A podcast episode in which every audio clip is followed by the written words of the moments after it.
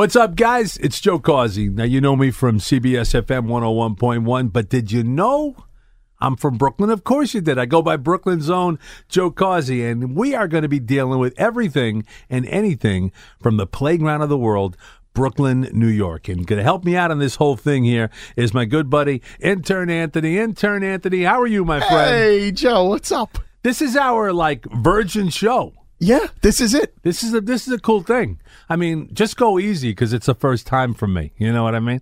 Uh, you know what I like? I, I'm very excited about doing this because it's it's different than being on the air. Because when I'm on the air, I got to watch my p's and q's, like you too. You know, when you when you do the morning thing, you got to watch what you say. Yeah, we can't say absolutely anything, but on here, I think we could go wherever we want to. Well, I don't know about that. I mean, I could, I mean, I could really go off the deep end, but I'm not going to go off the deep end. But we are going to be dealing with everything and anything in Brooklyn. That's right, the And- best place in the world. There's so much to cover. We've got the greatest food. Mm-hmm. We got the best looking women on the planet.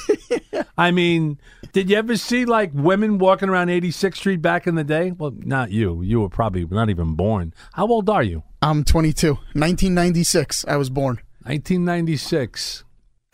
I'm not even going to go with that. I'm not even going to go with that. We have like different views on a lot of things. What was what were the women like? Women, uh, you know, they were they're not like today. Today that they were classy back then. Classy. They were classy back then. Today it's it's it's totally. I mean, they're classy in their own respect today, but but back then it, it was different. They dressed to impress. When we went out to clubs back then, it was different than today. You, you didn't walk into a club and they pat you down. And they we lived It's on safer love. that we, way we now. lived.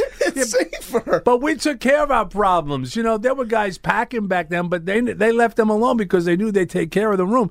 We walked in, we threw twenty dollars on the bar, and we drank all night. We didn't pay for drinks. We didn't pay to walk into clubs. Did you have to get the fake IDs? We didn't need fake IDs back then. I mean, there were girls twelve years old on the dance floor dancing with us back then. Oh my! You know, it was a whole different way of life. It, it was a great way. You know, like your typical night out tonight is what? Okay, so if I wasn't 21 yet, my regular typical night out would be that we'd have to chalk our ID. Did you guys ever do that when you were when you were I under? never, I never used an ID. so I never used an ID. I never used an ID. So what my age group would do is because we're 96, Uh-huh. we would take a red and a white pencil Uh huh. and circle out the 6 and make it look like a 0 that we were born in 1990 instead. And that's how we would get into the bars. And if that didn't work, we had a backup fake ID from Uh-huh. anywhere and then we'd get patted down like we're going through airport security like you know, you said. you know, back then everybody knew somebody. So, like, if you went, oh yeah, he's friends with my uncle, he's friends with my cousin, I let them in. They're all right, and they never checked anything. And then if something happened, you ran out the side door and it was forgotten about. And that's how it was. It, was different. But we're going to get into all that kind of stuff later. But I want to know from you, what part of Brooklyn are you from? I'm from Bensonhurst, Me- uh, they- me 15th Avenue. Me too. Oh my God, we're Yeah. neighbors. No, not necessarily. I was I was towards like Bay 50th on the other side. Oh, okay. You know, Much close, down further. closer to Coney Island. Yeah, But yeah. you, you're like in the new Chinatown now. Yes, I'm in Yes. the new Chinatown. They can't. You can't get my mail wrong. Yeah, you know- I'm the only Italian last name on the block. Let me talk about my neighborhood first because my neighborhood literally was self sufficient. You didn't need a car in my neighborhood. no, If you wanted to go to work, you walked two blocks to the subway. Okay? You got on the B train, zip up 86th Street, and you went to Manhattan. If you had to go to a wake, it was two blocks from the house. The funeral home was two blocks away. You want to go to church? It was around the corner. If you had sins, confession was 3.30 in the afternoon on Saturday, right? The grocery store was across the street. If you wanted to play a number, the guy was on the corner taking numbers. You know, everything was in the neighborhood. So, Ann, was it the same for you growing up? not even close. Really? Not even remotely close. So I grew up in like the late '90s, early 2000s in Brooklyn, and we saw like the shift in Brooklyn from your generation to the way that it is now. Like mm-hmm. I watched all of the mom and pop places close. I watched all of my neighbors move away to other places. Mm-hmm. And the most depressing thing in the world was going out as a kid and trying to get all the kids on the block to play with you and realizing that half of them moved away, whether they went to Staten Island or Yeah. to Jersey. You're right. And I do the same thing today because because I live in Staten Island now. And at least once a month, I'll come into Brooklyn, maybe twice a month, you know, whether to go down to L&B for pizza or go get bread or whatever. Mm-hmm. And I, no matter where I am in Brooklyn, I could be in Bensonhurst, in Bay Ridge. I'll always come back to my neighborhood because I have to drive by my house and I'll go up and down the blocks because I, you know, my my family was very popular in the neighborhood, so I knew a lot of people, and I go up and down and up and down the streets, and I don't see anybody that I grew up with. No one. Doesn't that hurt? It does hurt. It hurts a lot. But, you know, I look at it this way. It there's a new generation of people moving into the neighborhood and it was like that 70 years ago when my grandparents came here f- from Italy and they were the generation that that changed the neighborhood and it's going to happen again in another 50 years. And that's and it's going to be like that forever. It's going to keep changing. It's a cycle. Exactly. It's it's a constant melting pot of people, and you know, back seventy years ago, it was predominantly uh, Italian American in my neighborhood. When my high school, I went to Lafayette. Where did you go to high school? Xaverian. Xaverian. Oh, excuse me. I didn't wear a friggin' tie. You did. All right. Uh, excuse me. We went to Lafayette. All right. And in my high school, it was predominantly all Italian, um, with with Irish and, and Jewish. You know, a couple of African Americans. You know, a couple of Asian, and that was it. But almost, I don't know, 70, 80 percent was predominantly Italian, and it, it was different back then. It was different. Today, the school's closed. School's closed because the neighborhood changed. Well, that's a that's a whole other thing. Is that th- all of the schools closing? Mm-hmm. My I I've been to three Catholic schools as a kid, and not one of them did I leave because What did you get thrown out of each school? not one of them did I get thrown out of. I had to leave every one of them because they closed. Really? Three different Catholic schools I had Mm-hmm. to leave because they closed. Well, yeah, the Catholic school in my neighborhood, Most Precious Blood, they closed. That's where my son went, and it's I don't even know what's there now. It's like a charter school or something like that. That's what they're doing. All of them. Yeah. I Well, went they- to St. Francis Cabrini mm-hmm. on Bay 10th and 86th Street. Oh yeah, I know, right by the car dealership. Yep, I bought my first Chevy Monte Carlo there in 1980. I worked at McDonald's flipping burgers for three years, and I bought a brand new Monte Carlo for 9,500 bucks. Look at us. We got something in common because I used to work. Do you remember Ravioli Fair on 86th Street? Yeah, yeah, and yeah. 15th Avenue? Yeah, yeah, yeah. I worked there. I saved $75 a week. Uh-huh. And I was 14 when I started there. They threw me on the slicer. Yeah. And he said, You're going to cut your fingers. And I was a 14 year old kid, but my mother wanted me to go out and get a job. Uh-huh. I was making $75 a week, Yeah. working like 45 hours a week after school. I would take it every week, go to Chase Bank and put it in. I leased myself a Mercedes, Yeah. See that? Mercedes. my first car. and I'm driving around like a Mama Luke in a Monte Carlo. Look at this guy. What did I do wrong? I should have went to Ravioli Fair. I went to McDonald's. Paid well, huh? But kids today don't do that. No.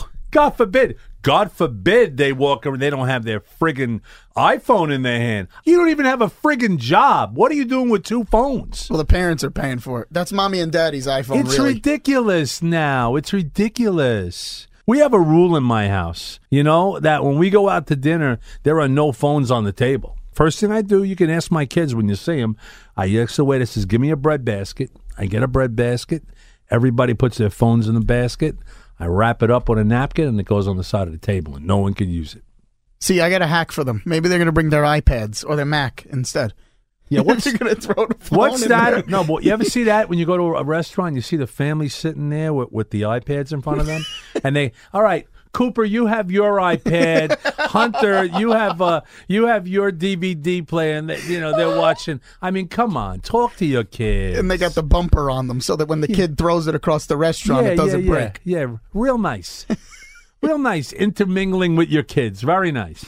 You said that your grandparents came straight to Brooklyn from Italy, right? Well, no, first they they went to Ellis Island. Yeah, of course. And then from Ellis Island, they went to Spring Street in Manhattan. They lived right around the corner from us here. Wow. And yeah, they were in Spring Street. And um, from Spring Street, they went to Brooklyn. See, what made that generation come? Now, that generation came here. My great grandparents, your grandparents, came here with absolutely nothing. Mm-hmm. What made them come to Brooklyn? They go where their friends are, where their families are, and that's where they moved to. And it was the same thing in Brooklyn back in the day. Uh, you had Bay Ridge was uh, predominantly uh, German Irish. Uh, Really? Yeah. Oh, definitely, right? Most definitely, right, Lou? Yeah. I mean, most definitely German Irish, and then you had certain pockets there with Middle Eastern people, and and that's how it that's how it was. They went to their same. They went to certain areas. If you went to McGuinness Humboldt Street uh, around there, that was all Polish people in Greenpoint in Brooklyn. That was all Polish, and it's still a lot, a lot of, of of those people there today. But but now the, the millennials are moving in. Yeah, Brooklyn was considered poor back in the day. It was. It, it was the the cheap alternative to Manhattan, Right. And it was where everybody that couldn't afford anything stood, and that's where you got the hardest workers. Mm-hmm. That everybody kind of banded together, and that's where the sense of community came in. Yeah. That's why everybody really like bonded, and that's why you were able to have the kids on the streets that knew each other, Yeah. and everybody looked out for each other. My grandfather lived in Red Hook in Brooklyn. And when he moved there, he lived there till he was like a teenager. And then they moved to the Bensonhurst area and things like that. And That was upscale. yeah, up Bensonhurst was upscale, Upscale, compared to Red right. Hook. And You're when right. he moved out of Red Hook, someone told him his name's Tony, and someone told him, Tony, you should buy a couple of the houses on this block. And my grandfather looked at them and said, Nah, this will never be worth anything over here. I'd be a millionaire right You better now believe it. if he would have bought those houses. You're talking a million plus each one of those right now, you know? And they'll buy anything. They'll live in a friggin' shoe shoebox. Oh yeah, a studio apartment for Yeah. like four thousand dollars. Yeah, I'll pay three grand a month, you know, for a one bedroom apartment. No problem. But You what know. went wrong? what went wrong? My parents, even my parents' generation, 20, 25 years ago, if they wanted to start a family and start a life together, they went to Bensonhurst and they went to Dyker and they bought a house and it was affordable and it wasn't bad. Mm-hmm. I can't do that when I get married. My grandfather bought my house back in, I think it was the th- early 30s for like under $3,500. Oh my God. Three family brick house. under now it's over a million. You know, it's over a million Yeah. bucks. You know, and uh, but those were the times. But you could feed a family for twenty dollars back then for a month. Today, you know, you go to McDonald's, it's uh, forty five dollars to feed four kids. That's what I'm saying is that like I have plans in a couple of years to marry my girlfriend, buy a house. I'm never going to be able to live in Brooklyn. Let me explain something to you right now. uh oh. let's think about this, all right? Because right now, it's a whole, you know, you're running around and you're smiling. It's a big party. Yeah, let's get married in a couple of years, right? Yeah. Everybody's, oh, you look good. I look good. Trust me, things are going to change. What's going to change? Trust me, you're not going to be smiling every day. Lou, It's true. straighten It's him true. out. Straighten When- this guy out. When when I was your age, Yeah. and I, I'm I'm 38 years old, so I'm right in between you two guys. So when I used to go hang out with my friends at Dyker and I'd walk home to 18th Avenue, I used to walk past the houses and say, "I, I want to live in one of those when I, you know, when I get Yeah. older. Whenever I can't afford it, I had to move out. Yeah. I couldn't do it, and and Yeah. it's the time right around the time you were born is when everything started to go up. That's when the prices started to get real valuable. Right around See, I brought property value to You Dyker did. and You. Bensonhurst. That's what I did. You did. yeah. But, but Brooklyn is more than Bensonhurst and Dyker. I mean, Of there's so course. many great neighborhoods in Brooklyn, and we're going to be talking about them in the next couple of weeks. I mean, some great areas like Sheepshead Bay, and and Coney Island and Seagate and and and Canarsie and the Rye. You know, I mean, really, really great, great areas. Williamsburg now is like you know, Untouchable. untouch- touch it. Can't go to William. I don't want to go to Williamsburg. I don't want to go there. Now now everybody's going to Bushwick anyway. I don't want to go to Bushwick either. if it's anything that's walking around Hudson Street, I don't want to go mm-hmm. there. I don't want to see these people, all right? oh my God.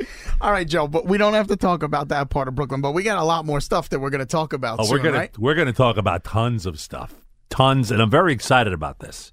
I mean, I can't wait to get into the nitty gritty. I mean, stuff that we can only do on on a, on a thing like this. We can't do it on regular radio because they'd knock me out of New York so fast, my Yeah. head would spin. Forget No, about it. My know? boss would bust right through the doors. Don't worry about him. We'll take care of that. And you got to give an honest take on what's going on around everywhere. We are. We Yeah. really are. We're Yeah. going to give. Uh, yeah, we're, it's not going to be no phony stuff. We're we're, go- we're going to give you a, a neighborhood guy's perception on, on what's going on in the streets. Yeah, and we can't be honest on the station. You know, I'm intern Anthony from New 1027, and I can't really tell them exactly how I feel on the air. But here, Joe, we could do whatever the hell we whatever want. Whatever you want to do. And nobody could do nothing about it, which I love. Thank you so much for listening, guys, and we'll catch you on the next podcast. See you next time. Radio.com.